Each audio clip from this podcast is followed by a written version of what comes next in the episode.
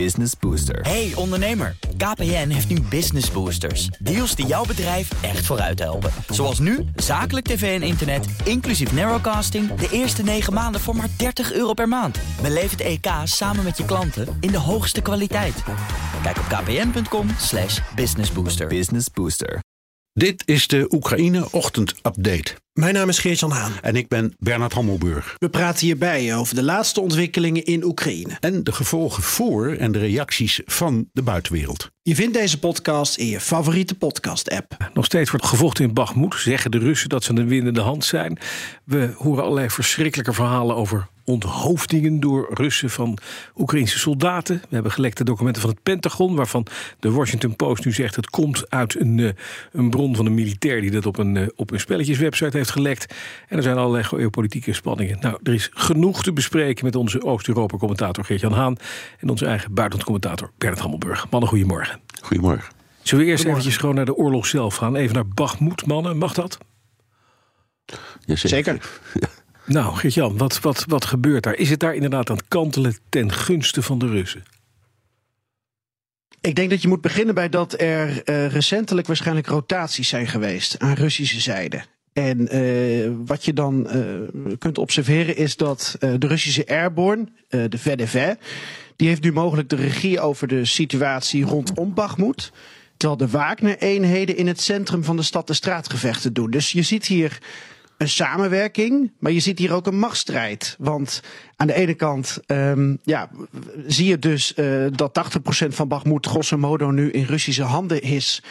Um, en dat ze daar dus samenwerken. Maar ja, je gaat je toch afvragen wie gaat aan Russische zijde dan de credits opeisen van die verwoesting? Is dat. Hm. Uh, Gerasimov namens het Russische leger of Prigozhin namens Wagner. Ja. En dat speelt echt mee op de achtergrond. En um, ja, wat ik zei, 80% van Bakhmut het, is, het, is, is het ligt eraan hoe je het rekent, uh, is, is plat uh, en in Russische handen. Het Oekraïnse gebruik van drones wordt verstoord. Het enige dat je nog als positief voor Oekraïne kunt beschouwen is dat hun troepen nog steeds niet omsingeld zijn. Uh, om die reden houden ze het nog vol zoals ze Bakhmut al tien maanden verdedigen. Ja, precies. Straks hè, dan komt natuurlijk die claim van de Russen. Of van het Russisch leger, of van Prigozhin en zijn troepen, zijn Wagner-troepen. Wat zou dat nog aan, aan, aan draaiing kunnen geven vanuit het Kremlin? Bernard, Gert-Jan, ik weet niet wie van jullie daarover iets over kan zeggen. Iets zinnigs? Nou, um, ik, ik, begrijp niet helemaal de vraag. Je bedoelt als... als nou, stel nou dat het Bagmoed valt. Dan hmm. krijg je twee partijen die kunnen het, de overwinning claimen. Dat is ja. enerzijds het Russisch leger. Maar ik denk dat het Kremlin het dan toch naar zich toe trekt. Ja. Dat zou ik altijd doen, ja, ja. vanzelfsprekend. Want het, de, de, iets waar tien, jaar, tien, maanden over is gevochten. Mm -hmm. En uiteindelijk valt het in handen of het nou bij afdeling 1 of 2 terecht uh, komt. Het is een overwinning... Uh, in, in afval in Russische en Oekraïnse ogen van behoorlijk grote betekenis. Maar om het een beetje in perspectief te houden, ja, dat winnen en verliezen. Het is een gevecht om een ruïne. Er woont, er woont niemand nee, meer. Nee. En, en ik las net dat de, de grote doorbraak van Wagner nu in de afgelopen 24 uur was het um, in beslag was, was het veroveren van drie huizenblokken. Dus het geeft een beetje perspectief over ja. waar het. Het is echt vooruit millimeter. Uh, en uiteindelijk, ja, de Russen gaan daar winnen. Er is geen twijfel dat dat niet gebeurt. Het is iets wat uh, de Amerikanen ook al maanden geleden hebben voorspeld. En je weet, die hebben toen geadviseerd aan Zelensky: hou ermee ja. op. Ja. En gebruik je troepen en je materieel voor dat voorjaarsoffensief waar je mee bezig bent. Is gewoon zonde van de tijd. Maar het is een symbool geworden. En ik, ik, het heeft iets heel tragisch dat je zoveel aandacht, mensen, levens, materieel opoffert voor het gevecht om een ruïne. Ja, dat is duidelijk. Eventjes naar die, die uh, uh, gelekte documenten van het Pentagon, Bernard. Want ook, ook dat is een, een, een verhaal hè, wat heel erg speelt in Amerika. Maar waarin, of waar het ook opklinkt dat met name een tegenoffensief van het Oekraïnse leger eigenlijk weinig kans van slagen heeft. Want het, luchtwapen uh, uh, van, de, van de Russen, Geert-Jan zegt het net, dat wordt, dat wordt steeds sterker. Ja, gaan ze gelijk krijgen. Dit, dit zijn documenten van februari. Komt ja. er zo'n voorjaarsoffensief nog vanuit ja. Oekraïne? Nou ja, je moet er wel opschieten, want het voorjaar is al, is voorbij. bezig. Ja, dus precies. misschien wordt het wel een vroege zomeroffensief. Ik denk eerlijk gezegd wel dat zo'n offensief er komt. Alleen hebben we het al eens eerder over gehad. Hoe, defi hoe definieer je nou precies een offensief? Wat is dat nou precies? Hè? Is dat een heel groot oprukkend uh, uh, front? Dat is in de klassieke ehm, vorm van oorlog voeren, is dat een offensief. laten we zeggen, de inval in Normandië in de Tweede Wereldoorlog, dat was een heel duidelijk offensief.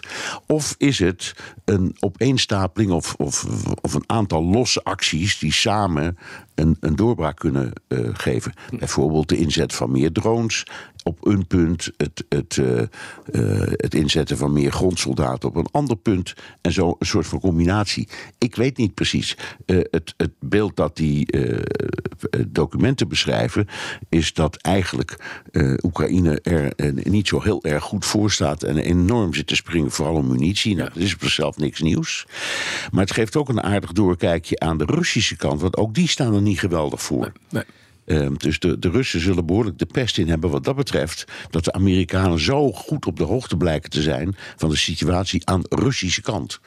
En overigens, wat mij in, in, in, die, in die documenten eigenlijk het meest op is gevallen, en daar wordt, vind ik, bijzonder weinig aandacht aan besteed, mhm. is het feit dat er eh, honderd westerse commando's rondstappen. Oekraïne zijn. Ja. dat is totaal in strijd met wat de NAVO steeds maar heeft volgehouden. Er komen geen NAVO-troepen en eh, commando's zijn ook troepen in Oekraïne. We gaan niet die rechtstreeks confrontatie aan.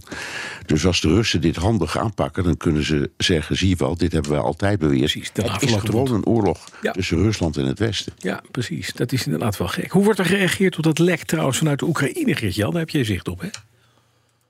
Ja, er is niet echt één reactie, Bas. Want al die verschillende documenten, het zijn er heel veel, die, die hebben ook verschillende gevolgen voor Oekraïne. Het is, als ik het goed begrijp, grotendeels SIGINT, hè, dus afgeronde Intel, die, die nu is ja, vrijgegeven in, op Discord in een uh, chat community. Uh, het is te gek voor woorden eigenlijk. Um, een aantal reacties. Eén, er is ongeloof over dat sommige personen of landen Oekraïne minder zouden steunen dan ze zelf dachten. Denk aan Amerika of aan Antonio Guterres van de VN. Misschien kan Bernard daar zo nog wat aan toevoegen. Twee, er is sprake van omdenken. Je zegt er is een tekort aan luchtafweer, blijkt uit die uh, documenten. Nou, dat wisten we eigenlijk al. En Oekraïne zegt nu, nou dan gebruiken we dat voor onze onaflatende wapenlobby. Gaan we nog meer op de trom slaan. Um, en drie, ik ben geen intelligence expert, maar ik krijg de indruk dat Kiev inmiddels het standpunt heeft dat die gelekte documenten vervelend zijn, soms ook vernederend, maar niet de koers of de uitkomst van de oorlog zullen veranderen. Dat zijn eigenlijk de drie verschillende reacties. Ja, ik ben het er volledig mee eens. Um, eigenlijk, en dat zegt iedereen, inclusief de Russen die dus de pest in hebben dat de Amerikanen zoveel over ze weten. Uh, maar iedereen zegt, het is wel vervelend, maar er staat echt niet, zo, er staat niet heel veel nieuws in. Want ook die analyse, hè, wat Oekraïne betreft, over Oekraïne staat er niet zo geweldig voor. Er zijn, en dat staat ook in die documenten, wel methodes om daar iets aan te doen. Voorbeeld is wat er uh, gebeurt met uh, Zuid-Korea, dat zwaar de pest in heeft, omdat het wordt genoemd in, in die documenten, ja. er wordt, wordt daar gespioneerd. Maar een van de onderwerpen daar is dat eh, Korea mag geen munitie leveren aan Oekraïne. Want dat is in strijd met hun eigen grondwet, zou ik maar zeggen. Um, en wat doen ze dus? Amerika levert uh, artillerie, 155 mm artillerie, aan Oekraïne. En dat vult Korea dan weer aan voor de Amerikanen. Dus het is een soort van militaire witwasserij. Ja. En, ja, en dat vind je vervelend om te lezen. Is het nou zo erg? Nee, natuurlijk niet. Nee. Nog eventjes iets anders, want uh, de Poolse premier Morawiecki die sluit vandaag zijn driedaags bezoek aan, Oekra aan Amerika af. Waarom is dat belangrijk voor Oekraïne en ook voor de NAVO? Ja, als ik uh, mag oppakken, Bernard. Uh, Polen en Amerika zijn de trouwste bondgenoten van Oekraïne, samen met de Britten. Dus hoe de oorlog verloopt, dat hangt niet alleen af van Rusland en Oekraïne, maar ook van Polen en Amerika. Uh, hele innige band is dat. Biden was eind februari in Warschau. Zelensky was vorige week in Warschau. En wat Amerika vanaf de andere kant van de Atlantische Oceaan is voor Oekraïne, is Polen vanaf het Europese continent. In het klein, maar toch. En Polen heeft enorme plannen om groter te worden. Uh, een, de grootste speler eigenlijk namens de NAVO op het Europese continent. Ze steken niet onder stoelen of banken dat ze bouwen aan het grootste en sterkste leger van Europa. Ja, en Washington en Warschau hebben historisch een goede band. En uh, ja, Amerika juicht er dus toe dat Polen de ambitie heeft om op militair gebied belangrijker te worden dan Frankrijk of Duitsland. Dus Morawiecki heeft zich drie dagen lang opgesteld als de anti-Macron. En zowel in woord als gebaar gezegd: we kunnen niet zonder Amerika. Ja, dat is op zich wel En het is, je kunt het ook zien aan het arsenaal. Want ze hebben F-16's.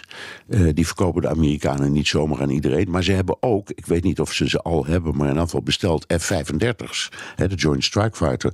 Nou, daar zijn de Amerikanen echt heel voorzichtig mee. Die krijgt ook niet iedereen. Dus dat beeld past. En het interessante is hoe zich dat nu weer verhoudt tot de Europese Unie. Want daarin heeft, is Polen natuurlijk doelwit van enorme kritiek. Dus uh, ik, ik denk dat dat Poolse bezoek echt, zeker voor de Polen zelf, enorm betekenisvol is. Als, als, uh, als ze een enorme schouderklop krijgen van Biden in uh, Washington, dan compenseert dat ruimschoots alle gemopper en kritiek vanuit Brussel. Dank. Dank uh, Bernard uh, Hammelburg, onze buitenlandcommentator en Oost-Europa-commentator Geert-Jan Haan. Business Booster. Hey ondernemer, KPN heeft nu Business Boosters. Deals die jouw bedrijf echt vooruit helpen. Zoals nu, zakelijk tv en internet, inclusief narrowcasting... de eerste 9 maanden voor maar 30 euro per maand. Beleef het EK samen met je klanten in de hoogste kwaliteit. Kijk op kpn.com businessbooster. Business Booster.